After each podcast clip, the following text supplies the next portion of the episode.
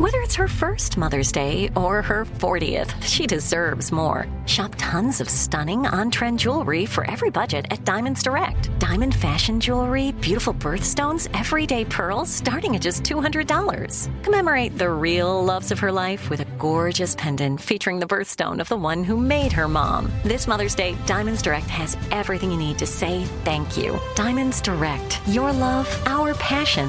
Online at diamondsdirect.com. I'm Tracy from Stuff You Missed in History class. Are you a small business owner or even someone who dreams of entrepreneurship? Then check out season two of Mind the Business Small Business Success Stories from iHeart Podcasts and Intuit QuickBooks. Join hosts Austin Hankwitz and Janice Torres as they interview entrepreneurs sharing insights around starting and nurturing a small business. You won't want to miss these inspiring stories of entrepreneurship and discovering ways to business differently so you can too. Planning your next trip? Choice Hotels family of 22 brands has over 7,400 locations and the perfect hotel for any traveler you want to be. Like a Cambria Hotel, serving up locally inspired craft cocktails for all my folks who maybe want to meet up and talk about Mad Royals. Check into a Radisson Hotel with flexible workspaces for you strivers who listen during business travel. Or a Comfort Hotel with free hot breakfast, family friendly pools, and big spacious rooms for the parents who listen with their kids and need a little retreat. What are you waiting for? Join Choice Privileges and start earning points your next stay. Find a stay for any you when you book direct at choicehotels.com, where travels come true.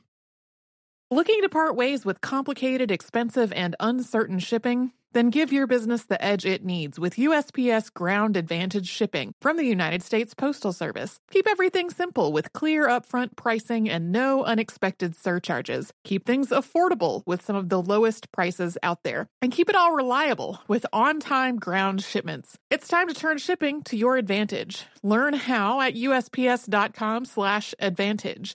USPS Ground Advantage. Simple, affordable, reliable. Welcome to Stuff You Missed in History Class, a production of iHeartRadio.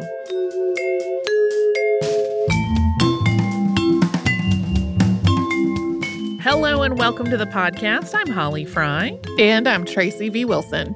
Today we are going to talk about someone I love in history, which is Theda Bara, who is often referenced as the first sex symbol or the first celebrity to have an entire persona crafted by a PR team. Photos of her are pretty synonymous with the word vamp. I know Tracy mentioned to me that she didn't have instant name recognition, but the second she saw a picture, she's like, "Oh, that oh, person. that person." Yep. and a hundred years later, pictures of her still have a certain mysterious appeal. But she was a very different person, I think, than most people might know. And it always cracks me up a little when people kind of model their look after her. And I'm like, yeah, but you know, she was actually pretty tame. Um, so today I thought it would be interesting to look at how this early film celebrity was basically created through careful planning by a PR team and how the real woman was a whole lot different from that faux persona that they made up. Yeah, to start with, totally different name. Uh, she was born Theodosia Goodman in Cincinnati, Ohio on July 29, 1885. Her parents were Bernard Goodman and Pauline Louise Francoise de Coppet. Bernard was originally from Horzela, Poland, and worked as a tailor. Pauline's father was French, her mother was German, although she had been born and grew up in Switzerland and worked as a wig maker. Bernard and Pauline got married in 1882, and Theodosia was their first child. Then in 1888, they had a son named Mark. And then in 1897, Bernard and Pauline had another daughter named Esther, who would eventually go by Lori. Theodosia was named after Aaron Burr's daughter, who we have an episode on. Yeah, she's uh, some versions of her name. You'll see Burr as a middle name, and I never was able to verify whether that was true or maybe a little confused when people noted that she was named for Theodosia Burr. Um, auto completed that middle name. Right. Her childhood, though, was a pretty comfortable one. The Goodmans lived in an affluent neighborhood, and Theodosia, Mark, and Lori were all quite close. They had two women who worked for them as house staff named Anna Tusenig and Ida Dayberth. And Theodosia loved to read, and she would often opt to do that over any other activity. But she was not a quiet, bookish child because she could also be a handful. She frequently pilfered her mother's closet to create elaborate dress up ensembles, and she was prone to getting all dressed up in those and then running away from home. She was so likely to run off when she was still quite small that her parents had to have a new tall fence specially installed around their yard. As she grew up, Theodosia's love for dress up evolved into a desire to stage tableau. That was a popular parlor entertainment at the time. She would recreate scene after scene and perform recitations to go with these scenes. It was no surprise this led her to want to get involved in acting. Soon she was staging her own productions in a neighbor's barn. She continued to act as she grew into her teenage years. She read everything she could about the actors of the day. She was really focused on this. I find this very charming as somebody who put on plays in the basement of the family home. Oh, yeah. Oh, I conned teachers into letting me do full blown, like, multi act puppet shows in elementary school. So, um, it's interesting because she was obsessed with the idea of actors and acting at a time when, like, stage actors were really the thing but there was some transition going on to film and she apparently read like every article she could about everything they did in their day-to-day lives like she was mm-hmm. that kid that was like could tell you everything that like any given actor of the day like to eat like to wear like, oh wow yeah she was that kid Theodosia, who was known to her friends largely as Theo, attended Walnut Hills High School starting in 1899. She worked on the school paper and she joined the drama club, and she was known always for her ambition to go into acting as a career. After graduating high school in 1903, she attended University of Cincinnati for 2 years. But at that point, she was starting to feel frustrated. Glee Club, which she was a part of, did not offer her the theatrical outlet that she really longed for, and she frankly wanted more than she felt like Cincinnati had to offer. So in 1905, at the age of 20, Theo decided to pursue a career on the stage. In that effort, she moved to New York City, and her father was reportedly not pleased with any of this. Once she got to New York, Theodosia changed her last name from Goodman to her mother's maiden name of Decauppé. She would later riff off of this name. She would change out the vowels, try out different variations.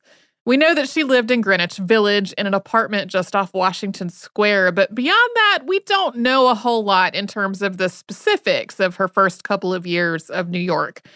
The first play she's documented as having been cast in was the 1908 summer production of The Devil. She was a minor character in that one.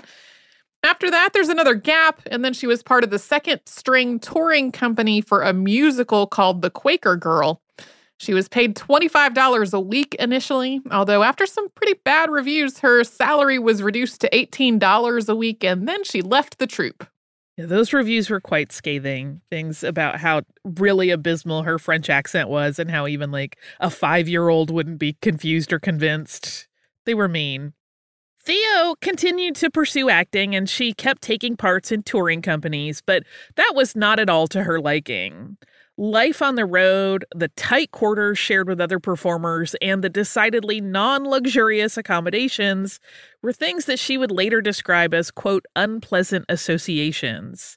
This was just not the acting career she had envisioned. She left a touring company that was running a farce called Just Like John in 1912, and at that point she went back to New York. Her mother, Pauline, and her teenage sister, Lori, soon joined her there. And just as she was feeling her most frustrated and dejected over what seemed like a career that would never happen, another bad thing happened, which is that the apartment she shared with her mother and sister had a fire and it basically was unlivable. It burned out. They were able to get by thanks to insurance money, but there was this very real concern kind of looming over the whole thing that Theodosia's dreams were just not going to work out. In late 1914, Theo was approached by a man who asked her if she might want to try being in movies. The man who approached her was Frank Powell. Powell hailed from Ontario, Canada, and had become an actor himself before transitioning into the director's chair. He had worked for Pathé Pictures before Fox lured him away from them. And it was just before he started at Fox that he saw Theo and saw something in her that he thought might be great for film. There's no record of the specific place where the two of them had this first conversation. This was, of course, a time when the movie industry was in its infancy, but it already had some established stars like Mary Pickford.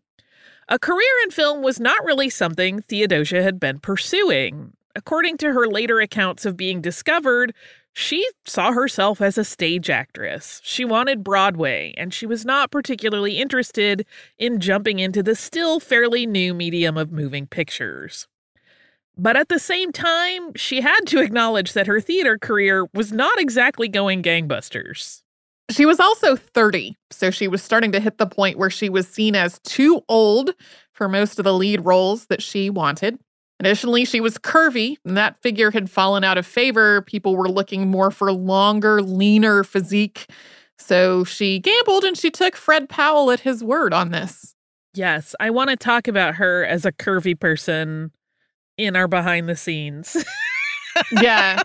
um because I really think she looks quite thin in most of her pictures. But yeah, the first project that Frank Powell put Theo in was actually a film called The Stain, which he made while he was still finishing up his contract at Pathé. Theodosia was cast in just a tiny role. This was really her screen test. Powell made sure that she was positioned near the camera so that he could see how she played on screen, and he was very pleased. After that, William Fox, the head of the studio, also reviewed the footage and liked it, and so sat down with Theo for an interview. Both men thought that she was right for a very unusual and difficult to cast role they were working on, and they offered her a five year contract at the studio at a rate of $100 per week. Theo negotiated that up to $150 per week before she signed, and that is how an unknown landed a leading role in the upcoming project called A Fool There Was for Fox Film Company. The studio, though, also knew this was a gamble. Theodosia's co star in the picture was Edward Jose, who was a famous Broadway actor at the time. So, casting this complete newcomer to film was something that William Fox, who was the head of Fox Films, was concerned about. So, the solution was to construct this really alluring persona for her. And her name had been the first to go. She was going by Theodosia de Capet or de Capet, or as we said, many other variations she tried out none of them were really zinging. So, after considering her nicknames of Theo and Teddy, which her family members also sometimes called her, they landed at another nickname, Theda, and decided that was the one. And then for the last name, they wanted something far easier than any of the variations on Decapit or Decape. And her maternal grandfather had been named Francois Beranger. And that last name was shortened to Bara. As a quick aside, you'll see different versions of how this played out. How much of it was her idea versus the studio's, which studio executives get credit for which pieces. But I'm calling it a group effort because there are so many different versions. So once her name was figured out and rendered on that Fox contract, it was time to get to work. And we will talk about that after a quick sponsor break. I'm Tracy V. Wilson from Stuff You Missed in History class. Did you know small businesses make up 99.9% of all businesses in the United States? The world is powered by entrepreneurs, and if you're a small business owner or even someone dreaming of starting your own business, then you'll want to check out season two of Mind the Business Small Business Success Stories from Ruby Studio, from iHeartMedia, and Intuit QuickBooks. And every episode, hosts Austin Hankwitz and Janice Torres talk to entrepreneurs about how they've grown from the lessons of launching and nurturing a small business and how they have found success being their own boss. From the excitement of first starting out to finding the right tools and resources to process invoices and payments like QuickBooks Money, you won't want to miss these inspiring stories of entrepreneurship and discovering ways to business differently so you can too. And if you're a small business owner or even someone dreaming of starting your own business, then you'll want to check out season two of Mind the Business Small Business Success Stories from Ruby Studio, from iHeartMedia, and Intuit QuickBooks. Say goodbye to complicated, expensive, and uncertain shipping and say hello to an advantage with USPS Ground Advantage shipping from the United States Postal Service. Every business faces challenges, but shipping shouldn't be one of them. So keep things simple with clear, upfront pricing and no unexpected surcharges for Saturday deliveries, residential deliveries, or fuel. Keep things affordable with some of the lowest prices out there, helping you counter the rising costs of doing business with a budget friendly alternative. And keep things reliable with on time ground shipping, ensuring your shipments get to where they need to go while maintaining your hard earned reputation. USPS Ground Advantage is your ticket to easy, cost effective, and dependable shipping. It's the complete delivery service your business needs to rise above the competition. There's never been a better time to turn shipping to your advantage. Learn how at USPS.com slash advantage. USPS Ground Advantage: simple, affordable, reliable.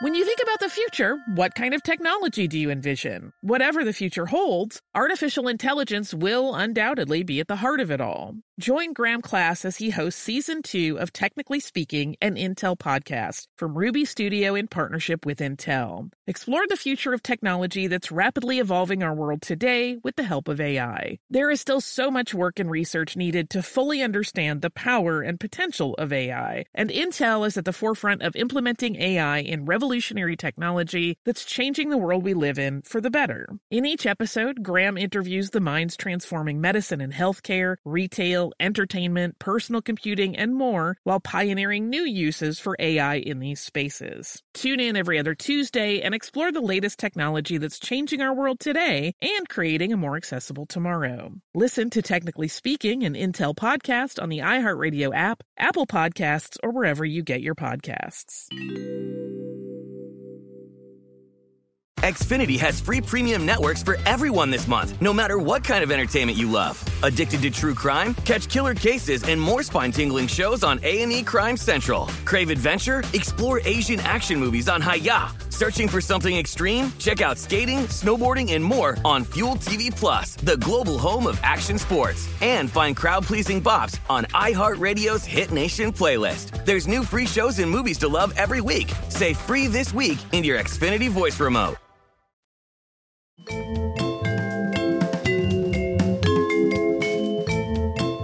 In the autumn of 1914, with the contract for Theda Bara in place, filming for A Fool There Was could finally get underway. The picture was shot in part on location on the Florida coast at St. Augustine, and right out of the gate, there were some interesting problems. The cast and crew for the film were sent down to the location along the Atlantic coast on a steamer. That was a German steamer. It was called the Essen. And because World War I was freshly underway, this raised some concern. They also were not flying a US flag, which apparently was part of the problem. The British Navy stopped them, and things got more tricky because Theda's co star, Edward Jose, answered questions that had been posed to him in German by also speaking German. He was fluent, and that was just the natural way to do it. But this made the British utterly convinced that they had trapped a boat full perhaps of spies or other operatives, and it took a lot of frantic explaining and finally a cable from the studio to get things smoothed over just so they could get to the shooting location. Even once they were on location and filming started, none of this project was the glamorous scenario that Theda had envisioned. There was a huge crowd of onlookers that had come to see a movie being made at the pier where she shot her first scene. The early makeup for film was not something that looked good in real life. So she felt like she was being gawked at while also not feeling pretty at all. The whole thing was harrowing. Bara later said of the moment, quote, the whole world seemed to have turned into human eyes. I trembled, I shook, I all but died right there on the dock. She also had to wear a bathing suit in the film, and she was so mortified by that that she almost quit. She didn't need to be worried though. Even though she wore this bathing suit for the shot, there were objections from the censors, and that led to that scene being cut out. yeah, that was a time where there were places you could still get arrested for wearing a bathing suit um, because it was seen as obscene. the entire transition into film acting was really incredibly stressful for Theda. She did not get to rehearse and a lot of the earliest scenes she shot are kind of extra pantomimey because, of course, these are all silent. You can watch the film online easily enough and see for yourself. Even after filming, there was more work and more than Theda Bara had expected. As the film was being edited, Edward Jose got in a contract dispute with Fox and he left the studio and refused to do any promotion for A Fool There Was. So suddenly, this total newcomer was the only person they had to promote the film as one of its leads. The studio had already been working on ways to turn Theda into a sensation, but now all the eggs had to be in one basket. So the studio created a whole biography of her. Uh, they had actually been working on it while filming was going on. And the story they ended up with was a doozy. And it was completely captivating to kinda everyone, but for various reasons. But they also didn't know if this was to work at first. This was such an outlandish tale, and it was so overboard in so many ways, as you are to see, because we'll walk you through it, that there was concern that no one would buy it. It was just too sensational. So the PR department put together a press conference that was really a big stunt. So, the framing of this bogus event was that it was for the first run of press before the premiere of A Fool There Was. The studio was going to have an event in Chicago and invite a select group of reporters. The team turned a hotel meeting room into an Egyptian fantasy just to set the stage for the introduction of Theda Bara to the world. Al Selig and John Goldfrapp worked for the studio as its public relations team. And while mingling with the assembled reporters, they talked about how Bara was the toast of Paris and what a find she was, and how excited they were to be debuting her talent in the US. Again, she had never even been to Paris. Uh, according to their story, which was presented to members of the press before the introduction of Fox's new thrilling talent, her mother was a French actress named Theda Delise, and her father, Giuseppe Barra, was a sculptor from Italy. To give Theodosia's new persona an entirely new level of exoticism, she was born, quote, in the shadow of the pyramids. This happened after her mother had met her father while touring in Egypt. Even the fake parent meet cute was sort of needlessly, in my opinion, dramatic, According to it, Delise had found the sculptor wandering and lost in the sands of Egypt, disoriented and having abandoned everything he had as he wandered the desert. Giuseppe was saved by Delise and they fell in love and they lived in a tent near the Sphinx. So, if this sounds ridiculous, brace yourselves because this story went even further. There was a full-ish account of Theda's early life in the desert with dialogue written as though it had been captured by the actor wistfully remembering her childhood, describing their tent home as, quote, like the Garden of Eden. She described how her mother had taught her about acting while her father had educated her in art. And after describing this early, totally fictional homeschooling, she would end with, quote, and through the instruction of both, I learned the symphony of the soul. When Theda was still a child, according to this story, her parents moved from Egypt to Paris. And just for clarity, this is not her saying these things. These are press people claiming these quotes were from her. It was all very ridiculous. According to the studio story, Bara performed with all of the noteworthy theatrical companies of Paris, including with actor Jane Harding at the Grand Guignol, which we have an entire episode on, the Gymnase, and the Théâtre Antoine. Selig and Goldfrapp just gushed to the attending members of the press that Theda had this massive following in Paris and that she had been discovered there by Frank Powell. Since this press event took place in January of 1915, it offered the Fox PR team an opportunity to use the events of World War I to further elaborate on Bara's arrival in the United States. When Germany had declared war on Russia, France, and Belgium in August of 1914, Powell had quickly moved to escape Paris, and he took this newly discovered talent with him after all of this incredibly thrilling exposition to explain to reporters just who exactly they were about to meet, this velvet curtain was opened, and there sat the enthralling Theda Bara, making her debut to the world. She was seated on a chaise lounge that was covered in tiger skins, and her incredibly pale skin and jet black hair made her look like she came from another country or culture, but also a little bit otherworldly in a more mystical sense, right in line with this vampiric character she was playing in A Fool There Was. Although this was a presser, there was no Q&A session. Theda Bara gave a series of statements for reporters to quote, and these statements were very, very well worded more than one might anticipate from an actor who had only just moved to the United States and supposedly didn't grow up speaking English. That did not seem to trouble the attendees, though. Theda said things like, quote, I hope I have succeeded in depicting the complex emotions of this woman as vividly as they have appealed to me. Ah, but there was this whole double angle being played by Selig and Goldfrapp in all of this. Once Theda had given all of these statements, the press conference ended and the room was cleared. However, one carefully selected reporter was allowed to stay, like just under the guise of like they didn't rush her out. And that was Louella Parsons, who, of course, would go on to become a very famous Hollywood gossip columnist. But that day, when she was still a cub reporter, they kind of picked her because she was green and she got to witness Theda Bara whipping off all of the heavy velvets and furs and veils that she had been wearing as part of this act and running to a window to throw it open and dropping the accent she had been using throughout the presser as she groaned, Give me air!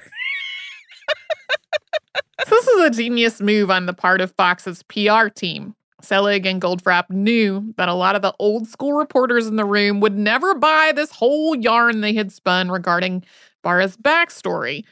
Some reporters even recognized her as Theodosia Decapit from her days in the theater, but simultaneously ensuring that word would get out that this was all an act, they kept Theda's name in the papers. Some papers ran straight stories that relayed the outlandish details they'd been told that day as though they were fact, while others mocked the papers that did that. And yet others wrote pieces pondering what the truth really was. So she became a celebrity before anyone even saw her film. So smart, so manipulative, but so smart. As an aside, this type of revising and rewriting of a person's life to create essentially a new character that they played as their public persona was actually pretty common. It was a very successful way to drum up public interest in stars and consequently to drive box office numbers up. But it was also done, obviously, with zero consideration or awareness of things like cultural appropriation. We mentioned earlier that this was really a play on like this penchant for exoticism that people had, where they really were not thinking about cultures as anything but kind of things they could pick and choose from as points of interest. And just as Theda Bara was allegedly a blend of French and Arab characteristics as plucked not from reality, but from the imaginations of studio executives, a lot of other actors had that same transformation. For example, Josephine M. Workman, a young woman from California, was rechristened as Princess Mona Darkfeather by Bison Motion Pictures. While Workman's paternal grandmother was Taos Pueblo, it does not appear that any real cultural connection was ever integrated into that fictional persona of Darkfeather, although Workman became the go to choice when a film needed to fill Native American roles for women. This is just one example, but there are so many similar stories in early film history. So while Theda Bara was one of the biggest stars to have such a transformation, she was really not an outlier in the least. The title card for Bara's debut film reads William Fox presents A Fool There Was, a psychological drama by Porter Emerson Brown. And then the next card features a poem that reads a fool there was, and he made his prayer, even as you and I, to a rag and a bone and a hank of hair. We called her the woman who did not care, but the fool he called her his lady fair, even as you and I. So, though the author is not mentioned, that poem is the opening of a piece also called The Vampire, which was written by Rudyard Kipling. It was quite famous at the time, and that poem was written to accompany a painting that had been made by Kipling's cousin, Philip Burne Jones, which was also called The Vampire. The painting, which was inspired by Bram Stoker's Dracula, shows a dark haired woman sitting on the edge of a bed, leaning over a man who appears unconscious with his limbs splayed out.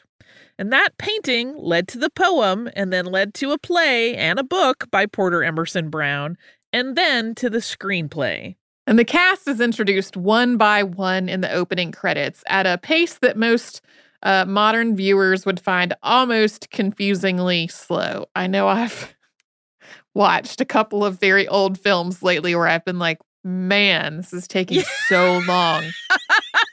yes, it's like uh they introduce the fool and Jose's character and then it's like a full minute and a half of like his character like on a boat waving and it's, it's yeah. seems a little a little pokey by our usual editing today. Yeah so miss theda bara is introduced as the vampire in her first shot, the one that was so challenging for her to film, she's wearing a striking outfit consisting of a black blouse and a dramatic striped skirt and an angled hat. She's paler than anyone else in the film. But though her character is called the vampire, and based on that description that Tracy just gave, it might seem that she was being portrayed as an actual vampire. And though her victim goes just as mad as Renfield, this is not an actual vampire tale. Rather, it is the story of a woman who is so powerfully attractive and so void of compassion or morality that she drains men dry before moving on to the next. To illustrate just how cold her character is, in one scene, a former lover she has recently left shows up where she is and dies by suicide in front of her that actual death is not shown on screen. The film cuts abruptly and then it's followed by a scene where two men are discussing how the woman laughed demonically when this young man took his life. The main plot of the film features a character who's a lawyer and a diplomat who is known both as the Fool and by his character's name, John Schuyler, who's a good family man until he's lured away by the vampire who steals him from his family in a calculated scheme. Schuyler is chosen to be envoy to Great Britain, and his wife was set to go with him until her sister became ill in an accident. So, this successful man was now traveling alone. When the vampire reads of this important trip being undertaken by an important man, she arranges to sail on the same ship and that's where she draws him in.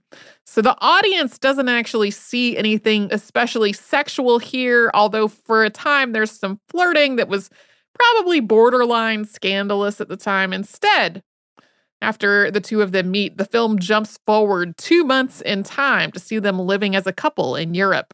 And the plot plays out from there with Schuyler's dutiful wife learning of this affair and Schuyler very visibly losing his vitality and losing everything in his life, his job, his family, etc., unable to tear himself away from the vampire. He is shown drinking more and more heavily until he is barely recognizable as the man from the beginning of the 65 minute picture. Theda is cool and glamorous throughout the picture even as she does progressively uglier and uglier things. And her large eyes were rimmed with a halo of kohl, and this was a look that became her trademark throughout her career. And for all of this, she was dressed exquisitely. We'll talk about the public and critical reception to the film and Theda after we hear from the sponsors that keep Stuff You Missed in History class going. I'm Tracy V. Wilson from Stuff You Missed in History class. Did you know small businesses make up 99.9% of all businesses in the United States? The world is powered by entrepreneurs, and if you're a small business owner or even someone dreaming of starting your own business, then you'll want to check out season two of Mind the Business Small Business Success Stories from Ruby Studio, from iHeartMedia, and Intuit QuickBooks. And every episode, hosts Austin Hankwitz and Jannese Torres talk to entrepreneurs about how they've grown from the the lessons of launching and nurturing a small business, and how they have found success being their own boss. From the excitement of first starting out to finding the right tools and resources to process invoices and payments like QuickBooks Money, you won't want to miss these inspiring stories of entrepreneurship and discovering ways to business differently so you can too. And if you're a small business owner or even someone dreaming of starting your own business, then you'll want to check out season two of Mind the Business Small Business Success Stories from Ruby Studio, from iHeartMedia, and Intuit QuickBooks.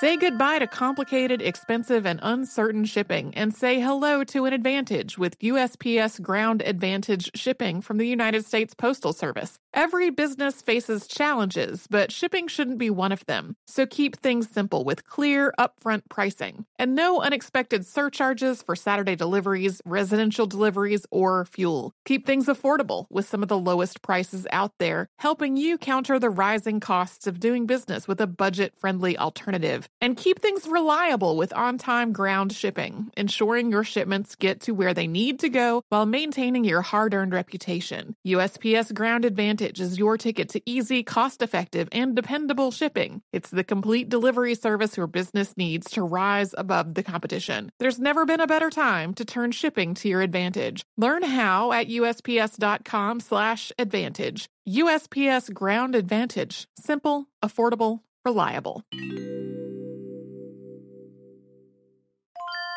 When you think about the future, what kind of technology do you envision? Whatever the future holds, artificial intelligence will undoubtedly be at the heart of it all. Join Graham Class as he hosts season two of Technically Speaking, an Intel podcast from Ruby Studio in partnership with Intel. Explore the future of technology that's rapidly evolving our world today with the help of AI. There is still so much work and research needed to fully understand the power and potential of AI, and Intel is at the forefront of implementing AI in revolutionary technology that's changing the world we live in for the better. In each episode, Graham interviews the minds transforming medicine and healthcare, retail, entertainment, personal computing, and more while pioneering new uses for AI in these spaces. Tune in every other Tuesday and explore the latest technology that's changing our world today and creating a more accessible tomorrow. Listen to Technically Speaking, an Intel podcast on the iHeartRadio app, Apple Podcasts, or wherever you get your podcasts.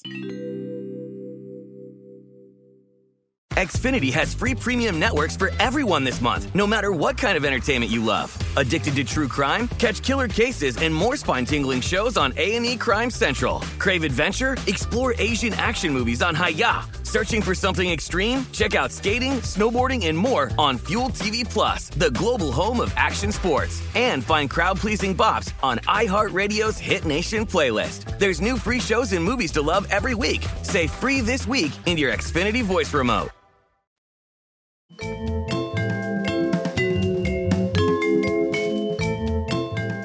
Fool There Was was released, audiences loved Theda Bara. She intrigued them, she scared them, she enthralled them, it seems, just as her character, the vampire, had enthralled John Schuyler. And critics were also very enthusiastic about this newcomer. The film was called Bold and Relentless by the New York Dramatic Mirror, and the New York Morning Telegraph wrote of Theda Bara that she had created, quote, the most revolting but fascinating character that has appeared upon the screen for some time. Another paper touted ahead of its run of the film, quote, it is said that her seductive beauty gives to the role a realism that is powerful to the extreme.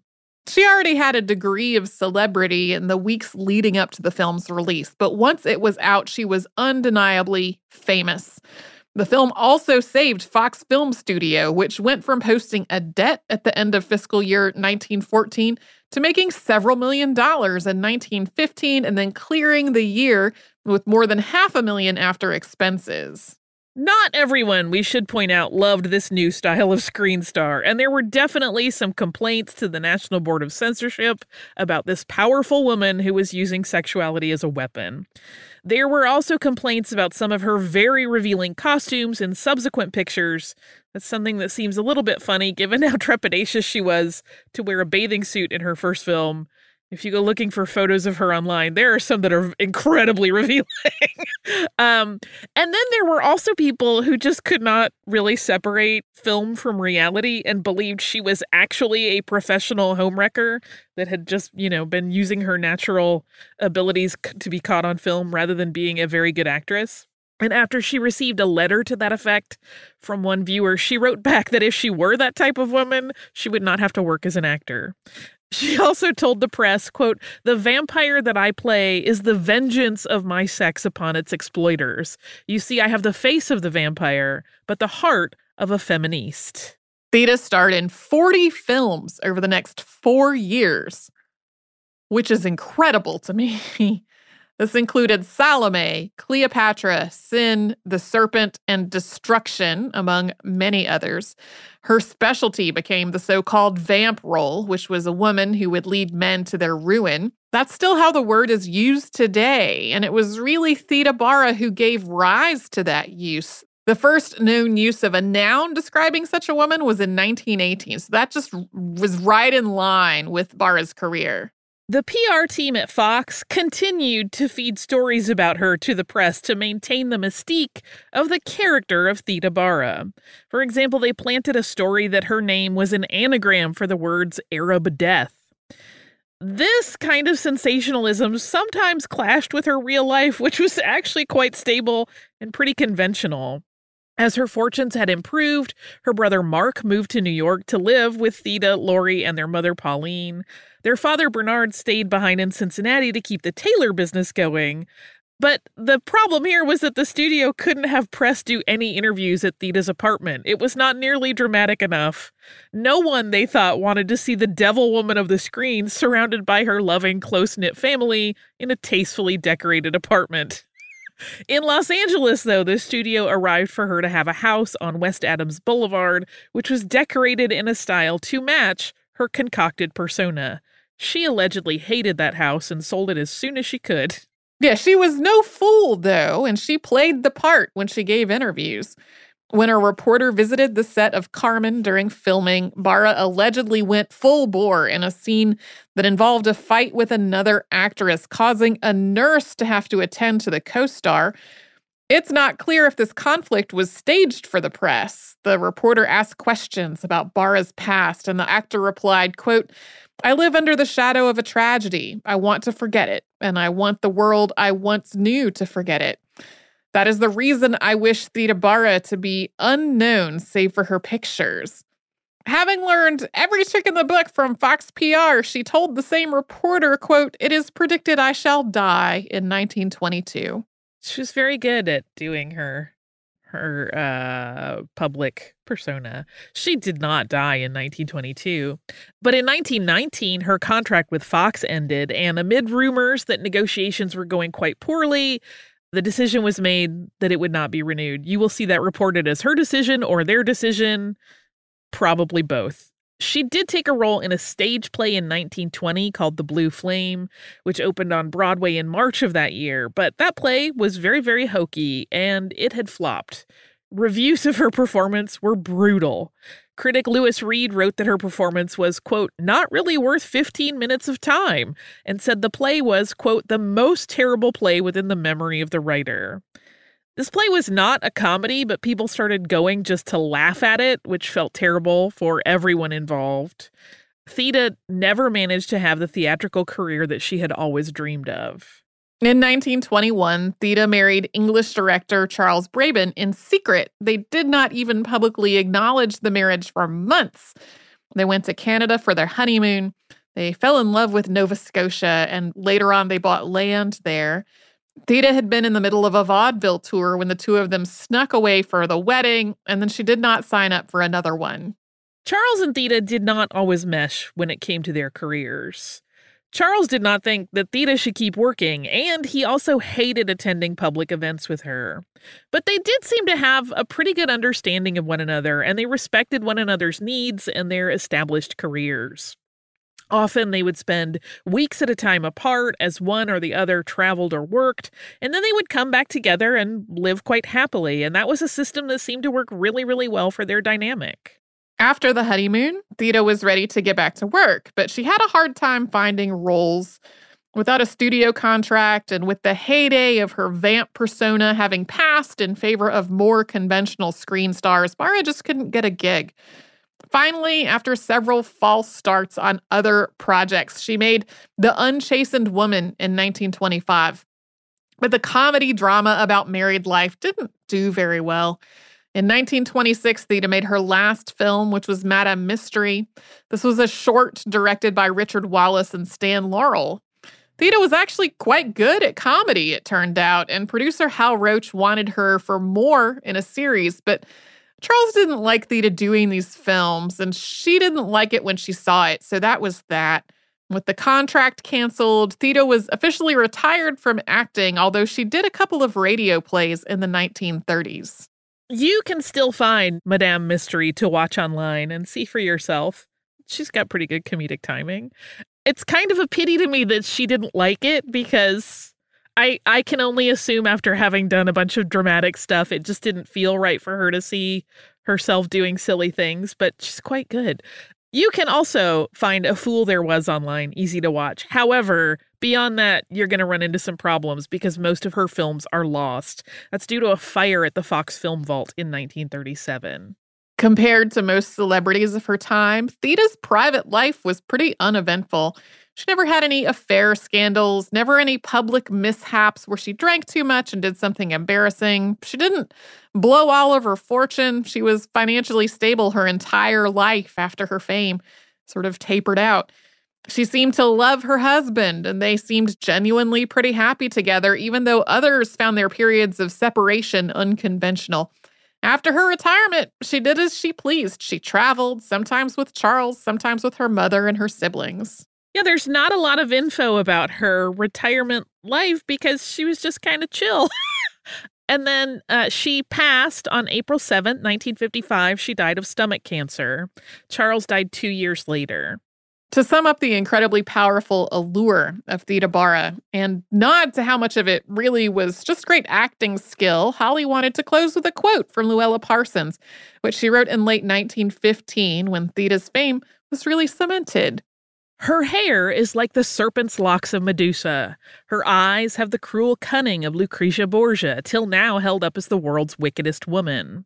Her mouth is the mouth of the sinister, scheming Delilah, and her hands are those of the blood bathing Elizabeth Bathory, who slaughtered young girls that she might bathe in their lifeblood and so retain her beauty. Can it be that fate has reincarnated in Theda Bara the souls of these monsters of medieval times? Scientists have questioned this most extraordinary of women to secure fresh evidence to support their half proved laws of transmigration of souls. But the result has only been to prove that though Miss Bara is greatest delineator of evil types on the stage or screen today, she is in real life a sweet, wholesome woman who detests the abnormal. I love that quote so much. When I stumbled across it, I was like, "There's no way this isn't how this episode lands." Yeah. Um, it's it's a great way to sum up exactly what was going on there because people did call her the wickedest woman alive, and the studio, of course, wanted to keep all of that going. She's a fun one. Do you have listener mail to take us out? I do. I'm so enjoying the fact that so many people are writing us about microwaves and cookies. We've gotten a lot of microwave and a lot of cookie emails. And this one is the combo of the two. Uh, this is from our listener, Jennifer, who writes Dear Holly and Tracy, like many, I have listened to the show for years and often find myself searching for past episodes if I want to know more about something I come across in real life. I just listened to your episode on the history of microwaves and chocolate chip cookies, and it reminded me of when I was 13. My family and I moved into a house without a stove and went about a month before we had one. As the oldest of four children, this was a challenge. My parents bought a hot plate, but at the time we also found cake mixes designed to be cooked in the microwave in special plastic baking pans that were included in the box along with the mix. Being curious children, we decided to see what else we could cook in the microwave, and guess what my brother figured out how to make? Chocolate chip cookies. He reduced the butter in the recipe and somehow it worked. They weren't the texture we know as oven baked cookies, but to the four of us kids, we did not care. We just cared that it meant our mom couldn't yell at us for eating raw cookie dough, since technically it was cooked, if a bit wet and chewy. Hearing this episode with both the microwave and cookies reminded me of that fond memory, so thank you. My husband swears our six month old will have her PhD in history since I often listen with her in the car or while cleaning house. I also want to thank you for the effort you make to correctly pronounce names and places in foreign languages. We have friends from all over the world, and to someone who is not a native English speaker, they often remark on how respectful they find it when people make the extra effort to correctly pronounce something. I hope you all have a great rest of your week, whenever this may reach you, and I look forward to the many different topics you will cover next. As a sidebar, we mess up pronunciations all the time. We know because people tell us. Uh, but we are Mhm. always trying our best. It is never because we just didn't try. we just cavalierly are like, I don't care. Um, no, but I love this because it's a perfect combination of um, microwaving and cookies. I too have been known to pop a little dough in the microwave because I just want warm in addition Mhm. to sweet. And it's delicious because when you're, uh, uh, you know, hitting like your sugar junkie moment, you really don't care. yeah. I don't anyway. I don't Yeah. become discerning. It kind of made me think about when I was in massage school, a thing that's come up a couple times on the sh- show lately. I was staying in this cabin that belonged to family friends, and I was only there a couple days a week, but my options for cooking were a hot plate and a microwave. And also, there were bears, so I couldn't leave anything. Uh, that might attract bears to bash through the door into the thing. It was a very particular style of food that I ate while I was there. Yum. Yum. If you would like to write to us and share the many recipes you perhaps invented for the microwave as a child. Listen, this is how we got that amazing meatloaf recipe. I'm down for it. Everybody send us your weird cookie recipes. I feel like I've just doomed us to an avalanche, but that's great. Best kind. If you would like to write to us, you can do so at historypodcast at iheartradio.com. You can also find us on any social media platform as Missed in History. And if you have not subscribed to the show, you can do that right this minute if you want. Wherever you are listening, the iHeartRadio app or any other podcast listener, you can just subscribe right there. We hope you do. And uh, we'll see you next time around.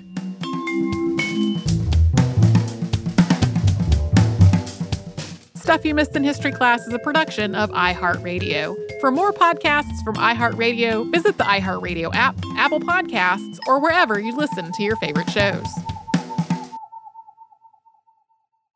Xfinity has free premium networks for everyone this month, no matter what kind of entertainment you love. Addicted to true crime? Catch killer cases and more spine-tingling shows on A&E Crime Central. Crave adventure? Explore Asian action movies on Hi-YAH. Searching for something extreme? Check out skating, snowboarding, and more on Fuel TV Plus, the global home of action sports. And find crowd-pleasing bops on iHeartRadio's Hit Nation playlist. There's new free shows and movies to love every week. Say free this week in your Xfinity voice remote. This is Malcolm Gladwell from Revisionist History. eBay Motors is here for the ride. With some elbow grease, fresh installs, and a whole lot of love, you transformed 100,000 miles and a body full of rust into a drive that's all your own. Brake kits, LED headlights, whatever you need, eBay Motors has it. And with eBay Guaranteed Fit, it's guaranteed to fit your ride the first time, every time, or your money back. Plus, at these prices, you're burning rubber, not cash. Keep your ride or die alive at ebaymotors.com. Eligible items only, exclusions apply. Asking the right questions can greatly impact your future, especially when it comes to your finances. So if you're looking for a financial advisor you can trust, certified financial planner professionals are committed to acting in your best interest. That's why it's got to be a CFP. Find your CFP professional at letsmakeaplan.org. Good sleep should come naturally, and with the new Natural Hybrid mattress, it can. A collaboration between Leesa and West Elm, the Natural Hybrid is expertly crafted from natural latex, natural wool, and certified safe foams to elevate your sleep sanctuary and support a greener tomorrow. Plus, every purchase helps fuel Leesa's work with shelters and those in need. Don't put off a good night's sleep any longer. Get a Leesa mattress today for a sound sleep tonight. Visit leesa.com slash iHeart. That's L E E S A dot com slash iHeart.